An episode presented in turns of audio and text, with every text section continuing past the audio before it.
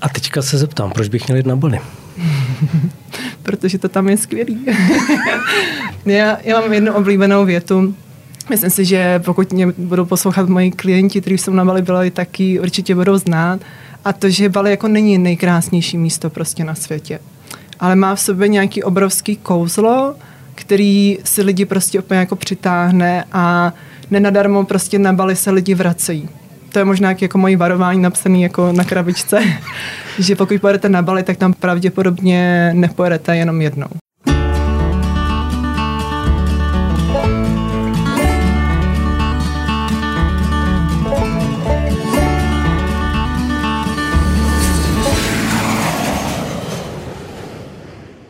Zdravím vás, přátelé, jmenuji se Václav Kirchner a vy posloucháte podcast o cestování.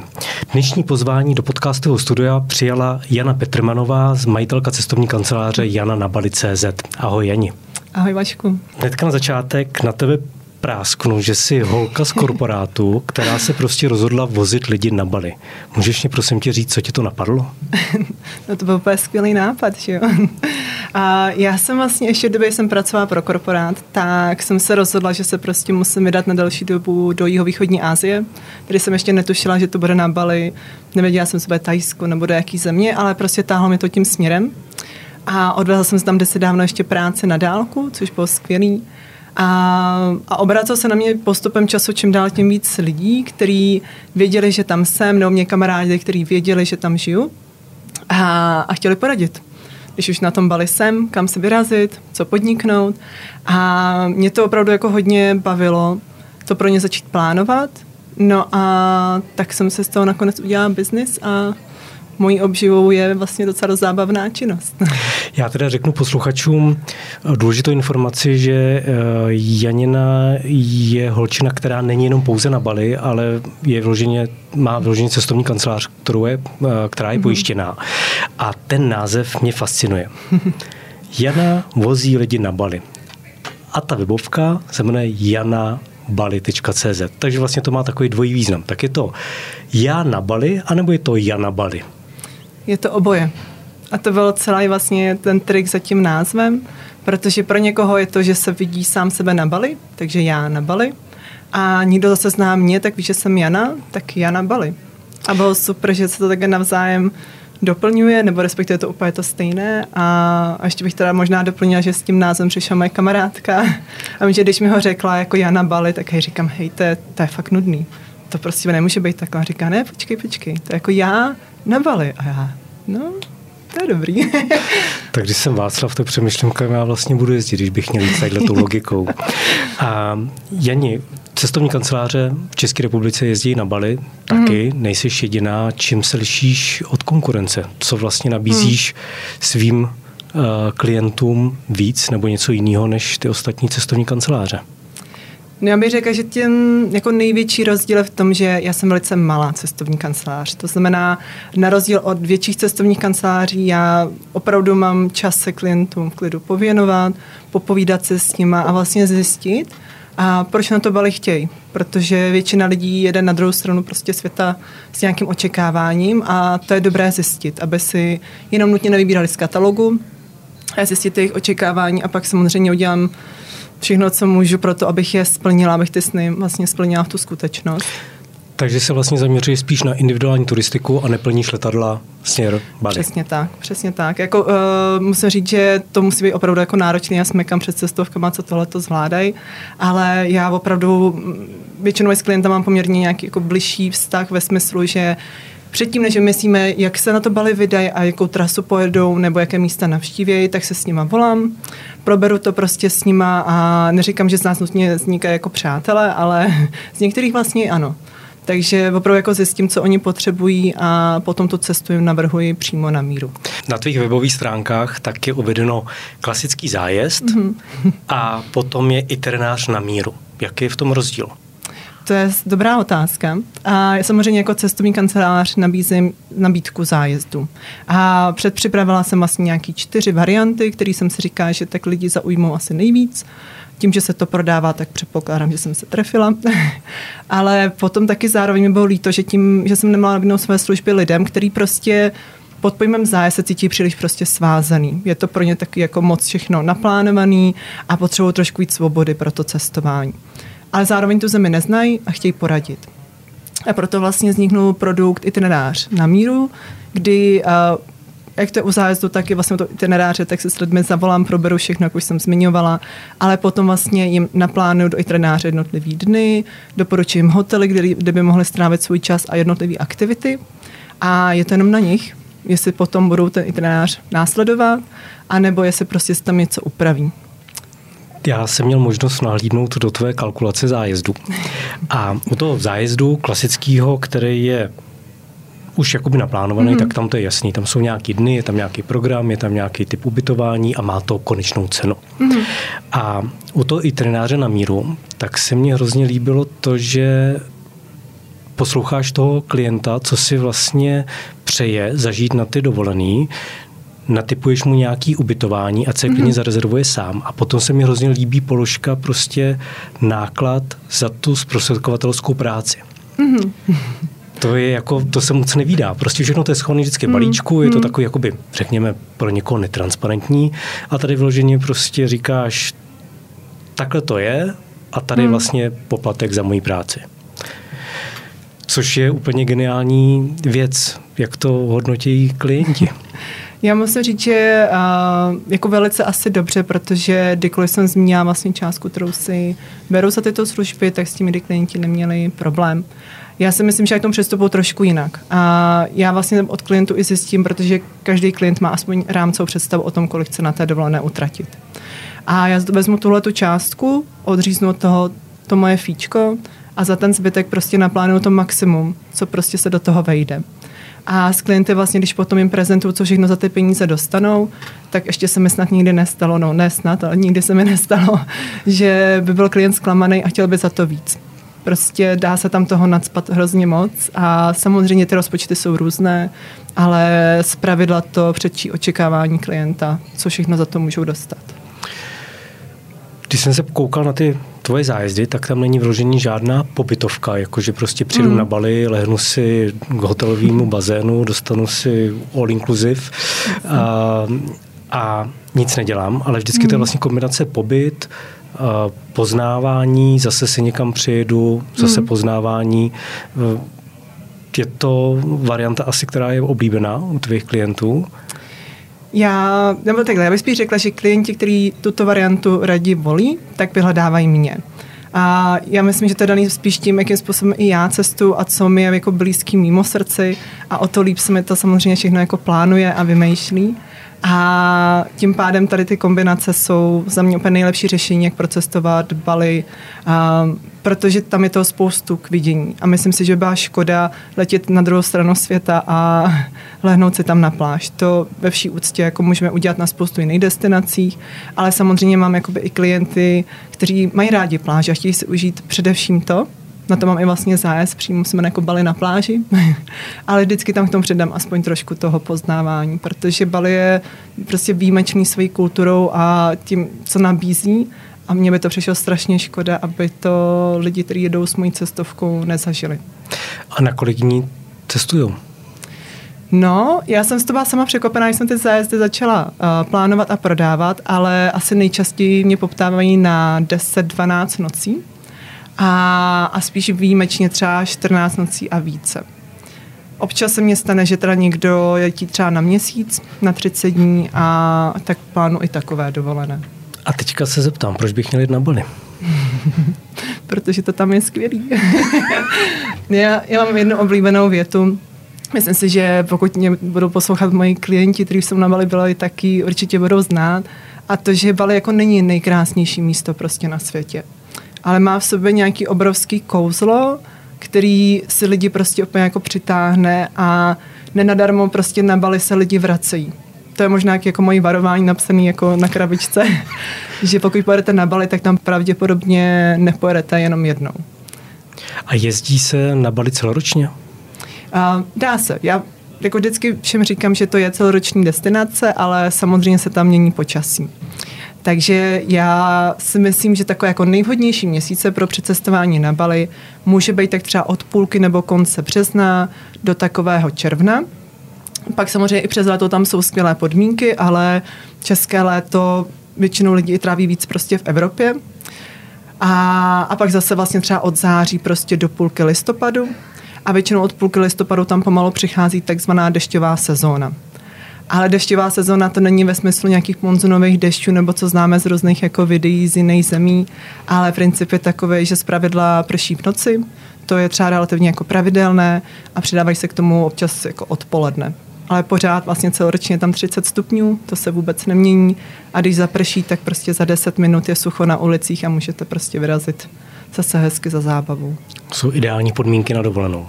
Je to tak, je to tak. Když bych chtěl jít na Bali, co je potřeba si zařídit? Myslím tím, dneska je čtvrtek, mm-hmm. tak uh, můžu v sobotu vodit na Bali? No teoreticky můžeš. Samozřejmě o takových zemí a cest na Bali doporučuji určitě plánovat s předstihem. Je to daný tím, že uh, ať už jsou to letenky, no vyřizování nějakých papírování, tak to chvilku trvá. A určitě s větším klidem to budeš mít, to budeš plánovat dopředu a letenky seženeš určitě za výhodnější cenu. Takže já doporučuji plánovat třeba jako dva, tři měsíce dopředu. A vlastně na Bali se jezdí dneska na takzvaný víza on arrival, a což jsou víza, které stojí třicet pět dolarů, což je dneska kolik? Asi osm set korun, co taky plus minus. A uh, můžete si vyřídit přímo na letišti. Nemusíte nic řešit dopředu, přijedete a na letišti na Bali, Denpasaru si to všechno vyřídíte, vyřídíte si procelení. Takže teoreticky to jde takhle narychlo, a, ale doporučoval bych tam předstih. Někdo říká, že Bali je malý ostrov, že vlastně jedno kamkoliv přijedu. Je to tak? No není, ale já se s ním setkávám jako velice pravidelně, že ono Bali na mapě a jako rozlohou vypadá, že je poměrně malý ostrov.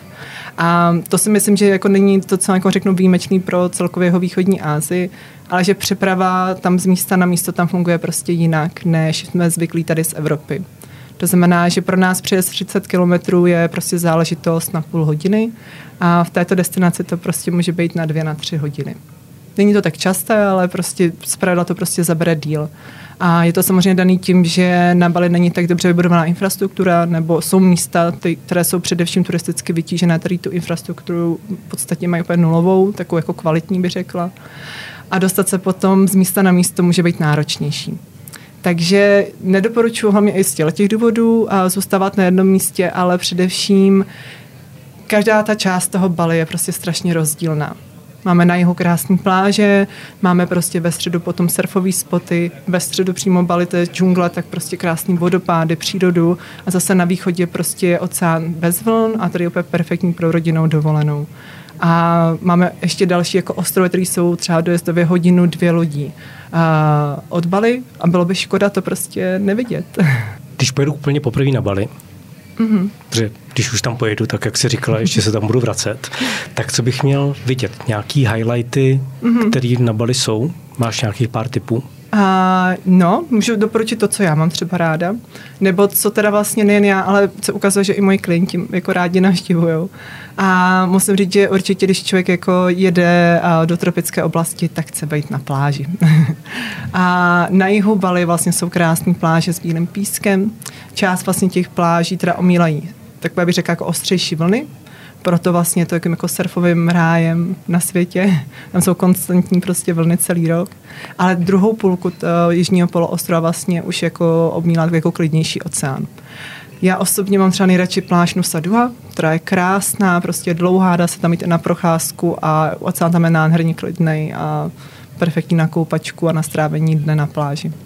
Četl jsem někde, že se chodí na východ nebo na západ slunce, na nějaký kopec? Uh, jo, jo, uh, ten kopec je sopka. Je to sopka Mont Batur, třetí nejvyšší sopka, kterou na Bali máme. A není aktivní, to je asi důležitý říct, jinak by se na ní špatně chodilo. A uh, jo, je to velice jako populární, především na východ slunce, protože po západu slunce se vám jde trošku hůř dolů, ale ono je na ten východ vlastně celou cestu do toho kopce jdete po, po tmě. A nicméně vás vyzvedne řidič, přiveze vás vlastně pod tu sopku, dostanete čelovku a vlastně průvodce vás povede cestou nahoru na tu sopku. A když tam přijdete, tak si počkáte jenom v klidu a užijete si ten východ slunce před vámi. Tady máte krásný výhled potom ještě na sopky Mont Agung, což je nejvyšší sopka na Bali, a na Mont Rinjani, což je zase obrovská sopka na sousedním ostrově Lombok. Když budu plážový typ mm. a chtěl bych si třeba, dejme tomu, udělat výlet do té džungle, vidět nějaký vodopády, tak mm. dá se to zvládnout jakoby během jednoho dne, že vlastně bydlím v tom hotelu a jenom si vydám na ten jednodenní výlet, anebo spíš doporučuješ třeba klidně tam zůstat přes noc a zase mm. se vrátit zpátky na pláž? No, já bych doporučila určitě v té oblasti, kde jsou vlastně ty uh, vodopády a ta džungle, zůstat, což je oblast toho středního Bali, a zůstat tam určitě na pár nocí, protože já, já musím říct, že je to oblast, která je asi taková jako nejzajímavější pro mě teda osobně, protože právě nabízí prostě všechny ty přírodní krásy, ale i nádherný chrámy a všechno možné, co je s tím jako spojený celkově s tím hinduistickou a s tím hinduistickým náboženstvím, který tam na Bali máme. A takže bych hrozně doporučila být na pláži, užít si pláž, pak se sebrat, popojet prostě do toho středu a tam zase strávit prostě pár dní a pak se zase vydat někam dál. Já miluji jídlo. Co bych si na Bali měl dát? No, tam je dobrý, že se můžeš pochutnat úplně na všem. Já jsem jako hodně cestovala po světě, ale ještě jsem nikdy nepotkala místo, kde se nabízí kuchyně úplně z celého světa. A Bali je místo, kde to opravdu najdete. A což mě jako velice překvapilo, že dáte si tam výbornou pizzu, těstoviny, a mexickou kuchyni, indickou kuchyni, prostě na cokoliv si vzpomenete ve výborné kvalitě. Řekla bych mnohem i třeba lepší, než máme prostě tady u nás v České republice. Ale samozřejmě jako je důležité nezapomenout na indonéskou kuchyni, která má nabídnutí jak vegetariánský jídla, tak prostě masitý, je tam spousta ryb čerstvých vlastně z oceánu a, a to jídlo je velice dobré. Trošku pálivé, ale, ale naprosto dokonalé. A nakolik přijde taková večeře? No, pokud se máme o tom lokálním jídle, tak já třeba můžu zmínit moji oblíbenou večeři, což je vlastně směs rýže, zeleniny, takového jako chili, my tomu říkáme sambálu, ale to vlastně jako chili s nějakými rajčatama promíchanýma a tak, a kuře. A to vychází přepočtu na české koruny asi na třicet. třicet korun. Jako třicet korun. Mm-hmm. Tak to je velice pěkné, za to se ani nenapiju v restauraci. Jo, musím říct, že jako cenově je jídlo asi jeden z největších jako benefitů, co se tam potom užijete. Tady to vlastně jako lokální, který většinou se pohybuje jako těch třicet, maximálně čtyřicet korun. Dokonce polívku tam dáte i za deset korun, takže to vůbec není problém. A takže ubytování hledat spolupenzí, anebo právě spíš využívat ubytování a vyrážet právě do těch restaurací? Tu druhou variantu, vyrážet do těch restaurací. Já samozřejmě dostávám i dotazy na plné penze nebo polopenze, proto klienti jsou zvyklí prostě třeba z jiných destinací a tady vždycky říkám, že by to byla strašná škoda. Že já samozřejmě, když potom i klienty posílám na Bali, tak já jim dávám vždycky tipy na restaurace v oblastech, kde se nachází, a to od lokálních nějakých levnějších přes potom ty západní až po nějaký třeba luxusní, a prostě snažím se, ať do těch restaurací chodí, protože sami zjistí, že jak jsem to měla na začátku této otázky, to prostě úplně všechno to jídlo z všeho druhu a je strašně dobrý. Říkala jsi, že uh, dostanu tam veškerý jídlo, na který si vzpomenu. Uh, co krávu? Dostanu nějaký pořádný hovězí steak na tomto ostrově? Dostaneš těch západních restauracích. Uh, nicméně, pokud se bavíme o lokálním jídle, tak tam ne. A je to daný tím, že vlastně Bali je jediný ostrov v Indonésii, kde převaha lidí, kteří jsou věřící, tak jsou hinduisti. A jak možná, Vašku, víš, tak hinduisti vlastně nejedí a maso z krav. Tím pádem dostane tam i nabídku, buď to teda právě vegetariánský, protože musím říct, že na Bali je široká možnost jíst tofu, tempeh, spoustu různých zelenin upravených na plnohodnotné jídlo, ale potom samozřejmě jakoby klidně kuřecí anebo teda vepřový maso je tam extrémně populární. Co se týká vlastně uh, víry hinduistický, mm-hmm. tak je to znát na každém rohu, nebo je to, že člověk musí hledat chrámy? Nemusíte. Já musím říct, že jako ta náboženství a ta vůně doslova to ostrova spraští hnedka, jak prostě přestanete na letišti. A je to daný tím, že hinduisti pokládají na různé místa takzvané obětinky, což jsou vlastně takové malé košíčky a z bambusových vlastně takových jako listů a nebo banánových, a ty jsou vlastně potom posypané jako kytičkama a různýma dalšíma věcma, které oni považují jako za oběť, kterou tu chvíli pokládají. A do ní se vpěchou potom oné tyčinky, které prostě tím je ten celý ostrov úplně provoněný. A musím říct, že dokoliv přijde z Bali a někde potom tady v Čechách jako cítí tu tyčinku, tak je z toho úplně nadšený. A, a to náboženství tam je opravdu jako na každém rohu. Ať to je daný různýma chrámama, který tam prostě jsou opravdu všude, tak vlastně i potom těma turistickýma místama, který potom navštěvujete, tak vlastně jsou spjatý velice úzce právě s hinduismem. A jak je to s návštěvou? V Čechách do kostela můžu, mm-hmm. řekněme v Egyptě asi do mešity úplně sehrnout nebudu. A jak je to vlastně s klášterama pro návštěvníky ze západu? Mm-hmm. Tak my tam nemáme úplně nutně kláštery, ale chrámy, které vlastně v indonéštině se řeknou pura. A do toho chrámu vlastně může úplně kdokoliv, a, ale musí být hodně oblečený. To znamená, že vlastně musí být zahalené od, jakoby pod, od kolen dolů, už můžete mít jako volný, muži a ženy, ale prostě musíte tady mít jinak uh, zahalený takzvaným sárongu, což je vlastně šátek, který si člověk váže okolo pasu, a pak muži i ženy mají mít zakrytý ramena. A co myslím si, že je takový jako skvělý a třeba říkám, moje cestovní kancelář to umožňuje se do těch chrámů podívat a oblíct se u toho do toho tradičního balijského hinduistického oblečení a tím pádem vlastně může ještě dostat takový jako klobouček na hlavu a že nemají takovou speciální košili a převázanou vlastně šátkem a mají z toho jako vždycky ještě jako skvělý kulturní zážitek, že, že tam jdou tak krásně oblečený. Když do chrámu uh, můžou chodit turisti, a těch turistů asi na Bali jezdí poměrně dost, tak to musí být poměrně dost přeplněný a člověk spíš než ty mnichy, tak uvidí spíš uh, tu západní kulturu, ne? No, máš jako Vašku pravdu v tom, že Bali je jako přeplněné turisty. A což mojí práci dělá takovou trošku jako těžší, ale zároveň možná jako zajímavější. To znamená, že já jako se opravdu snažím vybírat ty místa na Bali, kterým se turismus tak jako buď to vyhejbá, nebo je tak jako jenom mírně projíždí okolo. A aby lidi mohli navštívit tyhle ty krásné místa v době, kdy tam těch lidí je nejmíň. To je buď to jedna varianta, anebo je vezmu na místa, které prostě jsou tak jako skrytý ještě tomu turismu. Ať prostě si to můžou užít se vším všudy a nemusí sám tlačit někde davama a můžou si tam sednout, můžou si tam zameditovat, nebo si tam prostě opravdu jenom nasát tu atmosféru. Vážení přátelé, pokud chcete zažít Bali bez davu lidí, samozřejmě nedá se to úplně zaručit po každý, tak k tomuto podcastu je i článek na porovnávit zájezdů tečka cz lomeno blog, kde je i odkaz na cestovní kancelář na JaNaBali tečka cz a můžete si s Janou napsat, poptat se na nějaké informace a děkuju vám za poslech tohle podcastu a Jani, tobě děkuju za návštěvu našeho podcastového studia. Ahoj. Ahoj, já děkuju ještě jednou za pozvání a samozřejmě, kdo si budete chtít povídat se mnou o Bali, tak mi napište a pojďme se o tom pobavit.